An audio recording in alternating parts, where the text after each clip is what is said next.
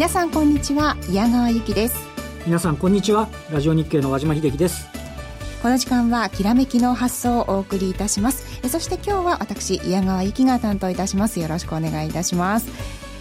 さあそして、えー、連休明けの日経平均株価なんですけれども三桁の下げということになりました、えー、全引けは172円安ということで難聴な展開の午前となりました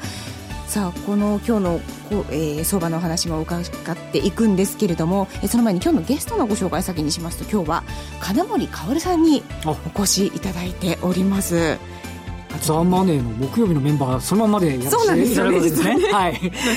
そのメンバーできらめきの発想を今日はねお送りしていきたいと思いますが金森さんのお話も後ほどじっくり伺っていきます。楽しみになさってください。それでは早速進めてまいりますこの後は和島さんに前場の振り返りと今週の相場展開について伺っていきますこの番組はパンローリングの提供でお送りいたします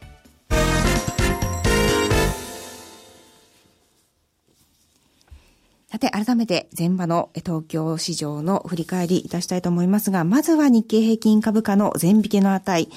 172円、こちらちょうど安ですね。18,266円67銭ということになりました。えー、一番、えー、マイナス圏ながら高いところが9時14分の18,359円71銭。そして安いところが10時21分18,247円25銭ということになっています。えー、売買代金、売買高ともに、えー、先週金曜日の全引け段階よりも少ない結果となっています。そして値上がりと値下がりなんですけれども、値上がりが全体の40%、値下がりが全体の51%、ほぼ52%ほどですね。数が、値下がりが986ということで、こちらの方が若干多い結果となっております。さあ、どうでしょうか、和島さん、この3連休明け。ね、あの、はい、休み期間中の2営業日っていうのは、あの、ニューヨークダウは2日で80ドルばかり上げてるんですよね。はい、なので、まあ、非常に順調に推移してますので、一方で、あの、東京市場の先週末っていうのが297円高、これ高値引きだったんですよね。はい。で、あの、ちなみに申し上げれば297円高なんですけど、先週ってあの、日経平均の一番寄与度の高いファーストリテイリングが、なんと4740円安。あの、日経平均を、これ1銘柄で、えー、186円ぐらい押し下げてる。これ、この、このこと家庭の話をしてもなんなんですけど、はい、ファーストリテイリングがもし変わらずだったら、先週末って日経平均483円高って話なんですよね。そうですね。ちょっとドロっていった部分があるので、はい、あの、まあ、単純に言うとそこのちょっと反動で今日は、あの、少し難聴になったかなと。で、取引時間中、為替が、えっと、少しこう、円安方向に向かっていくところでは、あの、あの、下げ幅縮小し、はい、で、先ほど、えー、あの、下げが4割だった、あの、上げが4割だった話なんですけど、もうほぼ銘柄数高安拮抗の場面もあって、あの、インデックスよりは、そんなに地合い悪くないかなと。で、今日ちなみに午前中の引けで、ファーストリテイリングがやはり1270円下げてるんで、はい、これで日経平均は50円下をしてて、うん、で、あとソフトバンクとファナック合わせると多分70円ちょっとの押し下げになってるという部分があるので、はい、あのー、それをちょっと除去すると、売買代金の30決なんかを見ると、結構こう高安まちまちなところなので、まあ、なんとなくインデックスよりは、えー、中身はしっかりしてたかなと。で、とりわけ、えっ、ー、と、大林組ですとかね、はい、ゼニタカ組とかって建設の一角が高値を取ったり、上昇率ランキングの上位にいたり、あとパイオニアとかクラリオンっていうのは、これも新例になりましたけど、いわゆるその自動運転絡みに、はい、えー、入るような、まあ、いわゆるその材料系の銘柄なんかにとっては少し、えー、物色意欲、それなりにあったかなというような、そういう展開でもあったというところですかね。うん、はい。まあ、えー、指数よりも、こう中身を見るとしっかりだったり、ね、堅調なところが多いと。イメますね。うん、そうですね。まあ、そして、まあ、為替なんですけれども、まあ、相変わらず幅は狭いですが、えー、まあ、こちらはじりじりと円高方向には動きましたけれども。今日はちらですけどね。はい、まあ、ただ、あの、冷やしで、この、えっ、ー、と、8月のあの、えー、中国の人民元の切り下げで大きくぶれた以降を見ると、はい、もう120円が中心軸なんですよね。うん、あんまりその、そこの枠からは逸脱しないというようなね、部分。あの、髭の部分では、えー、やっぱり119円に近づいたり、121円に近づく場面あるんですけども、はい、あの、ちょっとそちらの方の方向感ってのはまだ、引き続き出ていないようなイメージはあるかなというところですかね。うん、はい。この中国のあの情報が入ってからの動きとかって。そうですね。あの中国ありました、はい、あのね、あの、5ドル円は動きました。あの、あ5ドル安の方にですね。はいはい。あの、輸入が減っちゃったって話なんで、うんはい、オーストラリアからすると輸出が減っちゃう懸念っていうのがね、うん、あるんで、そこは動いたんですけど、株式市場的にはそんなに大きな影響は、まあ、受けてはいないということではありましたですね。はい。簡単に来週、今週見通しどんなふうにされてますか？そうですね。あの、引き続きその外部環境のところが影響出てますんで、はいあの、今週もアメリカの鉱工業生産ですとか、あとは中国のね、あの、引き続き指標なんかも出てくると。で、あとは、えっと、アメリカで言うと、決算発表が本格化してくるんで、もともと良くないって言われてますけども、この市区ですね。それが、あの、特に今週は金融機関のね、決算多いんで、はい、金利が低下しちゃってるんで、なかなかね、あの、お金貸して利材稼ぐっていうのはなかなか難しそうなんですけど、まあそんな中運用のところでなんとか稼いでるのかどうかとかっていうね、ところが、まあそれでアメリカ株がどう動くかっていうのにちょっと東京市場も影響されそうだ、ということですし、日本もね、徐々に、えー、この2月期本決算の上期決算っていうのはまた今週も出てくるということでありますので、うん、えー、引き続きこの外部環境と、国内でいうと、その、まあ、ミクロの集積の、えー、業績という面ですよね。こちらの方に、関心が、まあ、とりわけ来週以降も向かっていくかなという感じはしますよね。うん、はい。ありがとうございます。さあ、では、ここで、パンローリングからのお知らせです。ラジオ日経でもおなじみのパーソナリティ、小次郎講師のセミナーが、東京新宿で11月の3日に開催されます。非売品の小次郎講師のオリジナル分析ソフトの贈呈、そして受講後も学習できるサポート掲示板、ご満足いただけなければ返金をする満足保証制度など、個人投資家を応援する多くの特典があります。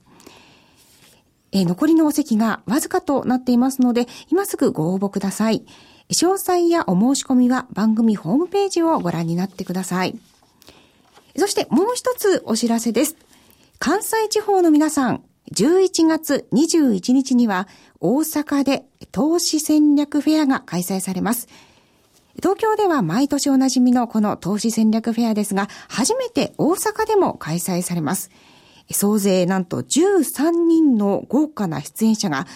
個別株、FX、経済分析、225先物、JPX 日経400、デイトレード、信用取引、インバウンド銘柄などなど、様々なテーマで講演をいたします。事前申し込みは、えー、こちら入場無料となっております。えー、どちらも、あの、満席に近い講演会ありますので、お早めにこちらもホームページからお申し込みをいただきたいと思います。こちらも入場無料となっています。ここまではお知らせでした。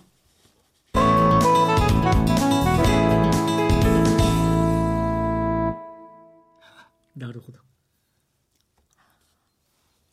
はい。では、改めまして、今日お招きするゲストをこちらご紹介したいと思います。金森薫さんです。よろしくお願いいたします。よろしくお願いいたします。この時間にね、あの、お越しいただくと、なんか私としては新鮮なんですけれども。そうですね。はい。さあ、今日もね、じっくりお話伺っていきたいと思いますけれども、え、まず今月、あの、日米ともにいろんなトピックというか、イベント多いですけれども、まあ、直近ではやはり日銀、あの、会合について、緩和について伺いたいんですが、ここからどうでしょう？いかがでしょうか？これね、ずばり申し上げましてね、まあ、去年の10月30日のサプライズをもう一回重ねなければ、特に今回の失望は相当大きくなる可能性大だと思いますよ。で、なぜかと言いますとね、当然、その直前の10月の27、28、アメリカの FOMC がございます。で、これでの利上げの可能性はと言いますとね、まあ、客観的に見ましても、ほぼないだろうという、まあ、分析的にもですね、それから今の外部環境からもそれは言えるだろうと。うんで、しかもその次の29日にはアメリカの第三四半期の GDP 速報が出ます。で、これおそらくですね、第二四半期はまあ4%に近い伸びだったんですけどね、はい、第三四半期は2%前後だろうと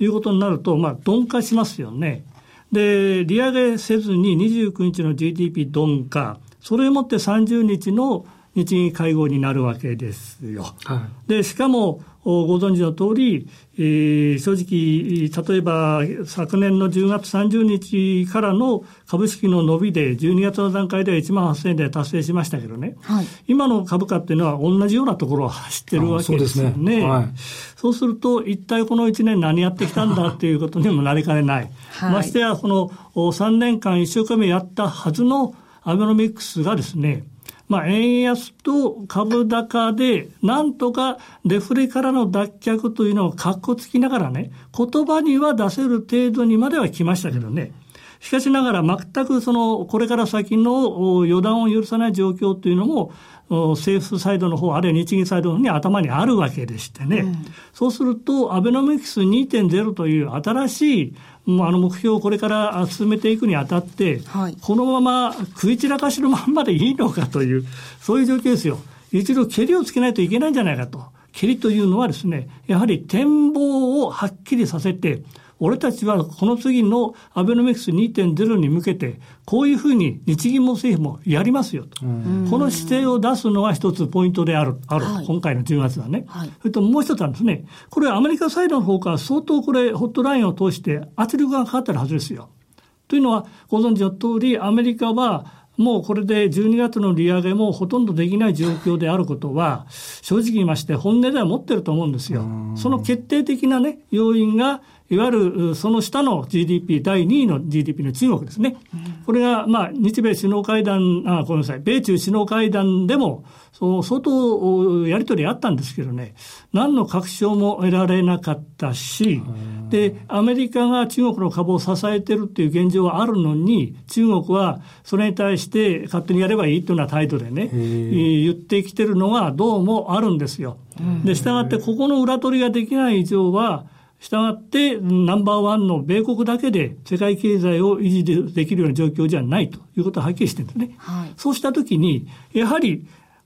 仮にですよ、次の2月じゃなくて3月ぐらいになると思うんですけどね、うん、利上げ、アメリカが構えているとすれば、はい、その前の段階でね、その環境づくりをしないといけないんですね。で、中国は、これはあの体制が違いますんで、いくら干渉したって彼らはうんと言いませんからね。そうするとやはり欧州と日本に対してやれることは徹底してやってくれと。で、まあ、あの ECB の詳細の方はですね、まあ、昨日もそうですけども、はい、やれることだったら何でもやりますよと。もう必要に応じて何でもやりますと。ここまで言ってるわけですよね。うん、で、したがって、えー、量であれ、その期間であれ、何でも QE のことに関しては、いいように持っていかれますよ。で、じゃあ日本の方はと言いますと、そういう答えが今のところ何もないんですね。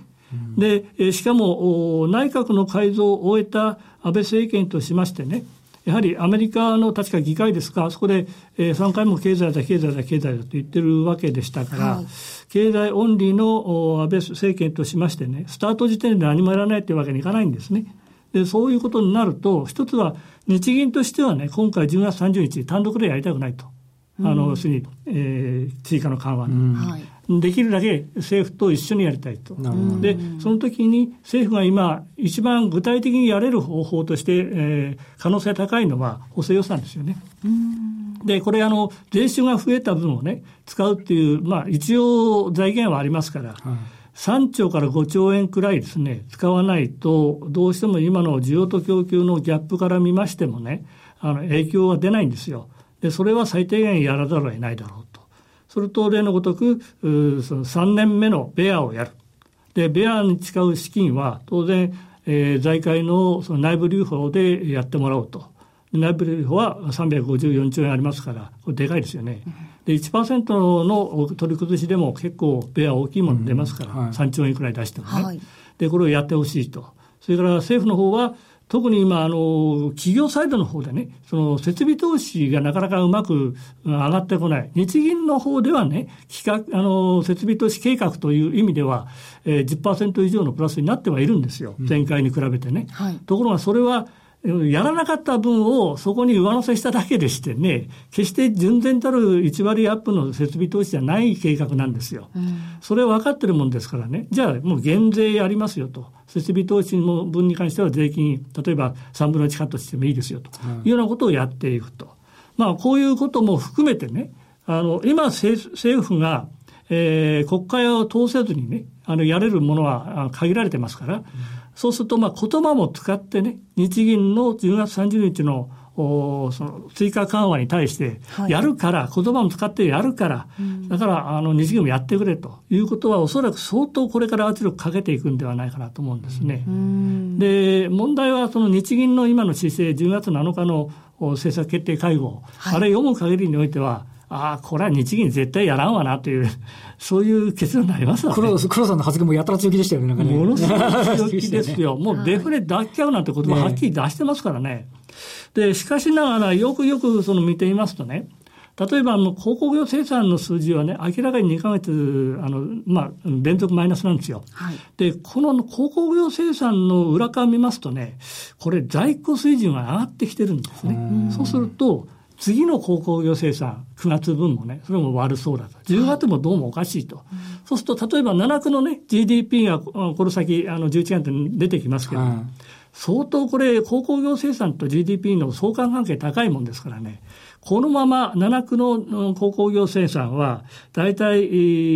年率でいけばマイナス2%ぐらいになっちゃうんで、はい、と GDP も7、9月はえー、46と同じようにマイナスになっていく可能性が濃厚なんですよ。リセッションってやつですね。そうですね。はい、まあ、あの、完全なリセッションと言わずに、テクニカルリセッションってよくわかんないですけどね。そういう言葉が出るんですよ。はい、で、そういう言葉が出る中でね、次の下期のね、その企業業績なりの、あその計画を立てるという環境を作ってしまえばえらいことになっちゃうんですよ。あなるほど、なるほど。ええ。ですから、七区の業績っていう意味ではね、あ業績っていうのは、まあ、成長率。で、まあ、相当これポイントなんですよ。